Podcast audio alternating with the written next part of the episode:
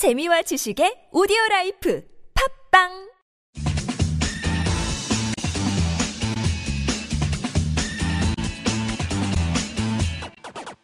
여기는 김병진의 입시교실입니다.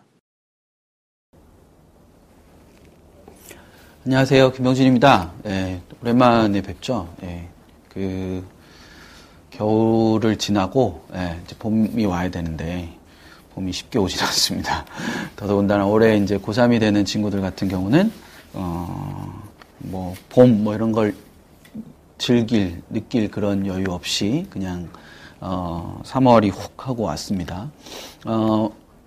오늘 방송은 기본적으로는 3월 교육청 모의고사를 보고 난 이후에 어떤 식으로 대처해야 하는가 이런 것에 대한 얘기들을 주로 다룰까 합니다. 그래서 처음에 애초에 기획했던 거는 좀 한 20분 안에 전 과목, 그러니까 국수형 과목들을 좀 학습법이라든지 이런 것들을 좀 볼까라고 생각을 했었는데, 실제로 이제 선생님들하고 이렇게 인터뷰를 진행하다가 보니까, 선생님들이 워낙 그 강의를 하시는 분들이라, 한번 말을 시작하면 멈추기가 쉽지 않죠. 그래서, 국어, 수학, 영어를 따로따로 하고, 제가 이제 총평을 하는 식으로, 진행을 하게 됐습니다. 그래서, 4개의 그 방송이 아마 이제 순차적으로 또는 동시에 올라가게 될 텐데, 그 방송이 올라가면,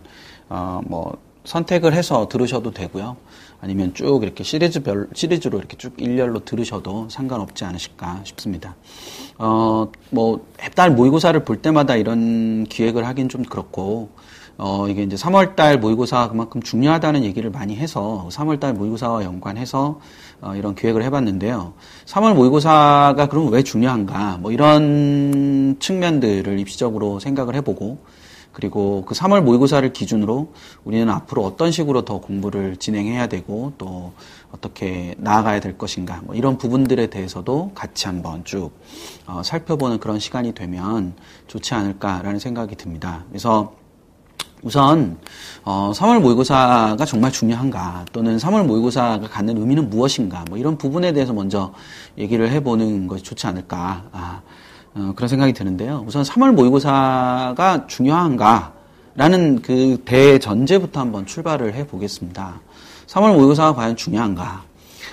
재학생들한테 있어 3월 모의고사가 중요하다고 알려져 있는 가장 큰 이유는 근거는 3월 모의고사가 곧 수능에서 어느 정도의 점수를 받을 수 있을지를 가늠하는 바로미터가 된다라는 것이 3월 모의고사가 갖고 있는 의미이고 또 3월 모의고사가 중요하다고 생각하는 것의 기본적인 근거가 아마 될 겁니다. 근데 여러 가지 경험을 통해서 또는 이제 저의 직접적인 경험이나 또는 이제 간접적인 경험들 이런 경험들을 통틀어서 보자면 3월 모의고사 점수가 그대로 가는 친구들보다는 변화하는 친구들이 더 많습니다. 그리고 겁을 주기 위한 이런 게 아니라 3월 모의고사보다 점수가 더 떨어져 나오는 친구들도 꽤 됩니다. 따라서 3월 모의고사의 그 점수 자체가 아주 중요한 역할을 한다기보다는 그 3월 모의고사라는 것이 수험생으로서 보는 첫 시험이라는 데에 있어서 학생들이 차지하는 어떤 심리적인 부담 또는 심리적인 중요도 이런 것들이 높다라고 생각을 해야지 실질적으로 그 3월 모의고사 점수가 결과적으로 어떤 수능의 점수를 결정하는 그런 요소는 아니다. 그래서 저도 이제 이런 방송을 하면서 팟캐스트를 하면서 그 주위에 이제 도와주시는 분들이 3월 모의고사 보기 전에 3월 모의고사를 대비해서 무엇인가를 하는 게 좋지 않겠냐 그렇게 말씀하셨는데 적어도 올해까지는 제 개인적으로는 3월 모의고사 보기 전에는 뭔가를 하고 싶지 않다라고 말씀을 드렸었습니다. 그게 3월 모의고사를 잘 보는 게 중요한 게 아니라 3월 모의고사를 보고 난 뒤에 어떻게 공부하느냐가 훨씬 더 중요한 시험이기 때문에 그래서 3월 모의고사를 위해서 뭔가를 하는 게 아니라 3월 모의고사가 끝나고 난 뒤 수능을 위해서 3월 모의고사를 어떻게 활용할 것인가가 굉장히 중요한 역할을 하지 않나 그래서 그 부분이 중요하기 때문에 이렇게 3월 모의고사 이전이 아니라 이후에 이런 기획을 했다라고 생각을 하시면 되지 않을까. 그래서 3월 모의고사라는 것은 점수 또는 물론 3월 모의고사를 보고 나면 이제 한 달 정도 가까이 정도 지나고 나면 위치가 나오죠. 여러분들의 상대적인 위치, 그러니까 전국 수험생 중에 어느 정도의 위치에 있는지가 나오게 됩니다. 근데 그 위치 이런 것들이 중요하다기보다는 여러분들이 모의고사를 보는 그런 어떤 과정을 통해서 여러분의 그 수험 생활에 대한 인식이라든지 또는 앞으로 나아갈 길이라든지 뭐 이런 것들을 살펴볼 수 있고 또는 이제 점검하고 또 어떤 목표를 정하고 이러는 과정을 통해서 3월 모의고사의 의미를 찾아야 한다라고 첫 번째 얘기를 갈무리를 할 수 있겠습니다. 그러니까 3월 만약에 이제 당연히 모의고사 뒤에 방송이 올라갈 테니까 이걸 보시고 난 다음에 정말 생각하셔야 될 거는 내가 3월 모의고사를 하나의 어떤 과정으로 여기고 그 과정을 통해서 배우는 것이 있어야 되겠구나. 그리고 그 과정에서 배운 것을 다음번 모의고사 때 활용할 수 있어야 되겠구나. 이런 생각들을 꼭 하실 수 있으면 좋지 않을까 싶습니다. 물론 3월달 모의고사가 객관적인 자신의 위치를 알려주는 역할을 하긴 합니다. 그런데 3월 모의고사가 왜 끝까지 가지 않느냐, 점수가 또는 왜 점수가 더 떨어져 나올 수도 있느냐. 점수 그냥 생각했을 때 3월 모의고사 점수와 수능 점수가 같다면 우리는 9개월 정도의 시간을 3월의 점수를 유지하기 위해서 그냥 사용하는 거잖아요. 그러니까 되게 어떤 의미에서 보면 그 9개월이라는 시간이 되게 무의미하죠. 그렇죠? 예. 그러니까 근데 심지어 또 떨어지는 친구들도 있다. 그러면 그걸 어떻게 해야 되나 이런 생각이 든단 말이죠. 그래서 왜 그런 현상이 발생하는지를 말씀을 드리고 그 현상을 극복하기 위해서 어떤 일을 해야 되는지에 대해서도 또 말씀을 드리겠습니다. 왜 3월 모의고사 점수와 수능 점수가 비슷하거나 또는 더 떨어져 나오는 친구들이 많이 있는가. 특히 재학생들 사이에서 그런 경향이 심한데 그건 기본적으로 시간에 있습니다. 시간. 제가 뭐 여기저기를 다니면서 굉장히 많이 하는 얘기 중에 하나인데 고3은 단절된 시간을 살 수밖에 없습니다. 수능에 대해서 집중력 있게 연속된 시간을 사는 게 아니라 단절된 시간을 살죠. 그러니까 뭐 한 3학년이 되고 3월달이 돼서 이제 3학년이 되고 한 6주 정도 공부하고 나면 중간고사가 발표되고 그 중간고사를 대비하기 위해서 수능 공부를 일정하게 쉬는 시간이 존재하죠. 그게 단절된 시간이라는 뜻이거든요. 그 단절된 시간이 기본적으로 고3들이 갖고 있는 기능적인 한계예요. 그러니까 근원적인 한계라고 볼 수 있죠. 그 근원적인 한계 때문에 수능의 어떤 기본적인 실력들이 더 이상 더 상승하지 못하는 어떤 일정한 한계를 가져올 수밖에 없는 요소가 바로 수능이라는 그러니까 고3들이 3월 달의 점수를 그대로 유지하거나 더 떨어질 수밖에 없는 요소다. 그래서 그 단절된 시간이라는 것을 어떻게 극복할 수 있느냐가 굉장히 중요한 역할을 한다라는 게 첫 번째 요소라고 볼 수 있습니다. 그럼 그 단절된 시간이라는 건 어떻게 극복할 것인가? 제가 엊그제도 어디 그 설명회를 갔다가, 학부모님들께서 이제 뭐 그런 말씀을 드렸더니, 학부모님들께서 거의 뭐 화를 내시면서, 그럼 어떡하라고 애들을 학교를 뭐 다니지 말게 하라는 거냐, 막 이렇게 말씀을 하시더라고요. 학교를 다니지 말라는 게 아니라, 기본적으로 고3들의 단절된 시간은 학교 때문에 만들어지는 것이 대부분이죠. 학교 때문에 만들어지는 것이 대부분이긴 한데, 그 단절된 시간 속에서도 수능 공부를 이어나가는 게 되게 중요하다는 거죠. 예를 들어서 어떤 한 친구가 수학을 평소에 15문제 정도를 계속 풀고 있었다. 수능 수학을. 15문제를 풀고 있었는데 중간고사 기간이 돼서 그 중간고사 공부를 해야 되는 거예요. 그러면 당연히 수학을 15문제를 풀 수가 없죠. 수능 수학을. 시간이 부족하니까. 그 내신 준비하기에도 시간이 부족하니까 어쩔 수 없단 말이에요. 그러면 그걸 2문제나 3문제로 줄여서 푸는 것도 한 방법이죠. 그러니까 2문제나 3문제로 줄여서 풀더라도 수능 수학 공부를 계속 하느냐 안 하느냐가 굉장히 중요한 역할을 한다는 겁니다. 그게 포인트죠. 그러니까 적은 양의 학습을 하더라도 그걸 지속적으로 이어서 나가느냐 그렇지 않느냐. 그걸 이어 나가게 되면 그게 연속적인 학습이 되겠죠. 그러니까 그런 연속적인 학습들을 만들어낼 수 있느냐 없느냐라는 것이 기본적으로 아주 중요한 요소다라는 걸 생각을 해볼 수가 있는 거죠. 그래서 그 흐름 자체를 이어나갈 수 있도록 학생들은 그런 계획을 짜고 부모님들은 그걸 옆에서 도와주실 수 있는 그런 형태의 공부들을 진행하는 것이 굉장히 중요하다라는 겁니다. 그러니까 3월 이후에 특히 모의고사가 끝나고 난 다음에 이 학생들이 이 수능이라는 것이 아 이렇게 어려운 거구나 또는 자기가 원하는 대로 점수가 나오지 않는 걸 보고 실망한 나머지 이 학교의 어떤 그런 내신 시험이나 이런 거에 막 이렇게 뭐 몰입되거나 그럴 부분이 있을 수 있는데 수능이라는 건 긴 시간을 요하는 거라는 거죠. 그래서 그 부분에서 이제 첫 번째 하나.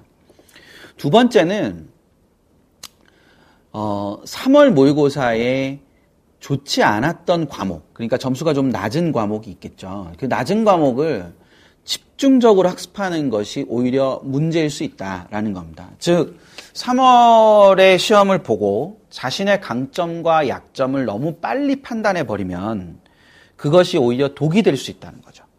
그러니까 자기가 생각하기에 점수가 좀 안 나오는 과목은 약점이고 점수가 좀 나오는 과목은 강점이다라고 생각하기 쉬운데 그렇게 되다 보면 학습의 균형이라는 것이 깨지게 되죠.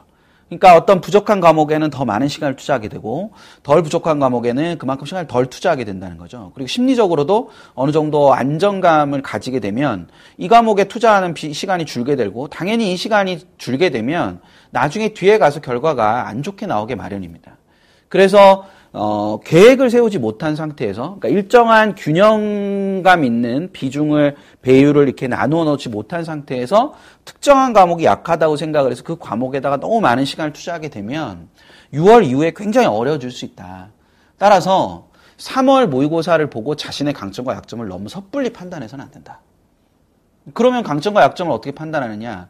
2년 동안 공부를 하면서 그리고 겨울방학 때 공부를 하면서 나름대로 자기가 좀 부족하다고 생각하는 과목들이 있었을 거예요.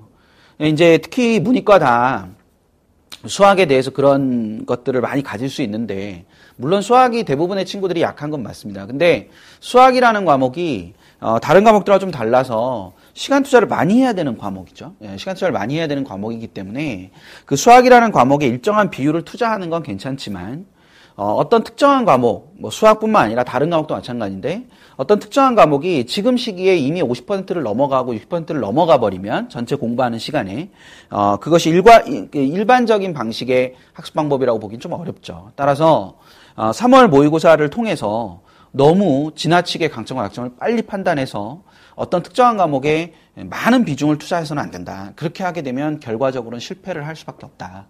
그러니까 계속 과목 간의 어떤 균형을 맞추어가는 형태로 준비를 하는 것이 필요하다라는 것이 이 두 번째 포인트입니다. 그러니까 3월 모의고사를 보고 난 뒤에 아 수능 모의고사라는 건 이런 거구나라고 판단을 해서 여러분이 공부를 할 때 그 공부하는 방법에서 수능적으로 변화되되 그것이 연속적인 시간이 될 수 있도록 해야 되고 또 하나는 그 과목들 사이의 균형감을 잘 맞출 수 있어야 된다라는 거죠. 그리고 세 번째는 3월 모의고사 같은 경우 탐구 과목에 있어서 전범위가 아니기 때문에 어떤 탐구 과목이 자기에게 유리한지 또는 탐구 과목이 자기한테 맞는지 안 맞는지를 판단하기가 되게 어렵습니다. 즉 점수가 잘 나온다고 해서 그것이 계속 좋은 점수를 가져다주는 과목이라고 보기는 어렵거든요. 따라서 기본적으로 학생들은 자신이 탐구 과목을 정한 것에 따라서 그 점수와 무관하게 자신만의 진도를 가지고 탐구 과목에 집중할 수 있는 그런 훈련이 필요합니다. 즉 탐구 과목은 이제 단권화라 그래서 이제 원노트를 하나 만드는 거죠, 그렇죠? 그러니까 모든 과목들이 그 과목의 모든 내용들이 하나의 책 안에 다 들어갈 수 있는 그런 걸 하나 만드는 것을 지금부터 준비를 하는 게 되게 중요하거든요. 그래서 세 번째로는 탐구 과목의 중요성, 그러니까 탐구 과목을 꾸준히 학습할 수 있는 계획을 짜라라는 것이 세 번째 항목이라고 볼 수 있겠습니다. 즉, 탐구 과목에 대한 학습 계획을 충분히 갖고 있어야 하고 특히 두 번째 얘기했던 그 과목 간 균형에서 탐구 과목을 일정한 비율로 투자할 수 있도록 시간을 할애해 놓는 것이 굉장히 중요한 요소다. 그렇지 않으면 3월 이후의 학습에 실패를 경험했던 많은 선배들처럼 실패할 가능성이 되게 높다. 그러니까 탐구의 비중을 어느 정도 선에서 맞춰줄 수 있어야 된다는 거죠. 그래야만 나중에 수능까지 갔을 때의 승부를 볼 수 있을 뿐만 아니라 특히 올해와 같은 경우는 문과와 이과에서 각각 많은 대학들이 탐구 한 과목을 수능 최저 기준에 포함시키고 있기 때문에 수시 수능 최저 기준에 탐구 한 과목을 포함시키고 있다는 점을 감안하면 탐구에 대한 학습 자체가 굉장히 중요한 역할을 한다라고 볼 수 있습니다. 그래서 적어도 6월 이전에 탐구 한 과목 정도는 완성이 돼 있어야 하는 것이 기본적으로 아주 중요한 요소라고 볼 수 있기 때문에 그런 부분들을 여러분이 좀 학습에 주안점으로 두어서 생각을 하는 게 필요하지 않을까. 그래서 그렇게 세 가지. 하나는 이제 이 자신의 그러니까 수능, 그러니까 기본적으로 전체적인 수능 학습에 대해서 연속적인 시간을 만들어내는 것이 하나. 또 하나는 특정한 과목에 많은 시간을 투자하지 않는 것. 또 하나는 대부분의 고3 선배들이 실패해왔던 것처럼 탐구 과목을 소홀히 하지 않는 것. 이렇게 세 가지. 그 세 가지만 3월 교육청 모의고사를 보고 난 뒤에 다짐을 해도 여러분이 좀 더 좋은 어떤 이 결과물을 만들어낼 수 있을 거라고 제 개인적으로는 생각을 하거든요. 그러니까 전반적인 학습의 측면에서는 그런 부분들에 대해서 주의를 기울여서 여러분이 이렇게 계획을 짜시고 학부모님들께서도 그걸 체크해 주시면 좋지 않을까 싶습니다. 뒤이어서는 국어나 수학 또는 영어에 있어서 어떤 부분에 있어서의 그 장기적인 학습의 어떤 그 계획 이런 것들을 세우는 것이 좋은지에 대해서 각 과목별 선생님들 모시고 이야기 나누는 것이 뒤에 이어지니까요. 그거는 뭐 이제 자기가 취약한 과목들을 선택해서 보는 것도 한 방법이겠죠. 예, 그렇게 해서 보시도록 하고요. 저는 다음번에 또 다른 내용으로 찾아뵙도록 하겠습니다. 예, 잘 들어주셔서 감사합니다.